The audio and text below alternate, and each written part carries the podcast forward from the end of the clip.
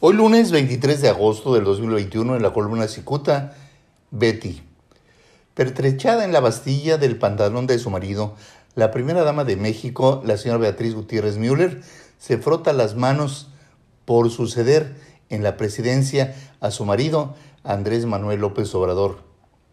Y es que conforme avanza el gobierno de López Obrador, más intensas son las luces de los reflectores hacia ella.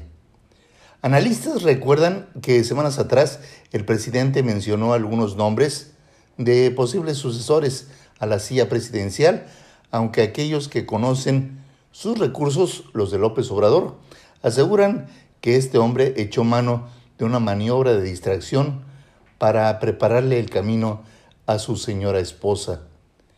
Aunque alguien puede decir que esta idea sería descabellada, la realidad indica que este escenario es muy probable, pues eh, nadie representaría a López Obrador mejor que su señora esposa. El eh, periodista tijuanense Sergio Ansúrez refirió recientemente la frase de un analista que señala que eso sería tanto sin serlo como la reelección del presidente. Beatriz Gutiérrez Müller no está impedida por la ley para ser candidata y además es considerada la ideóloga del proyecto político del presidente Andrés Manuel López Obrador. Muchas gracias, les saluda Jaime Flores.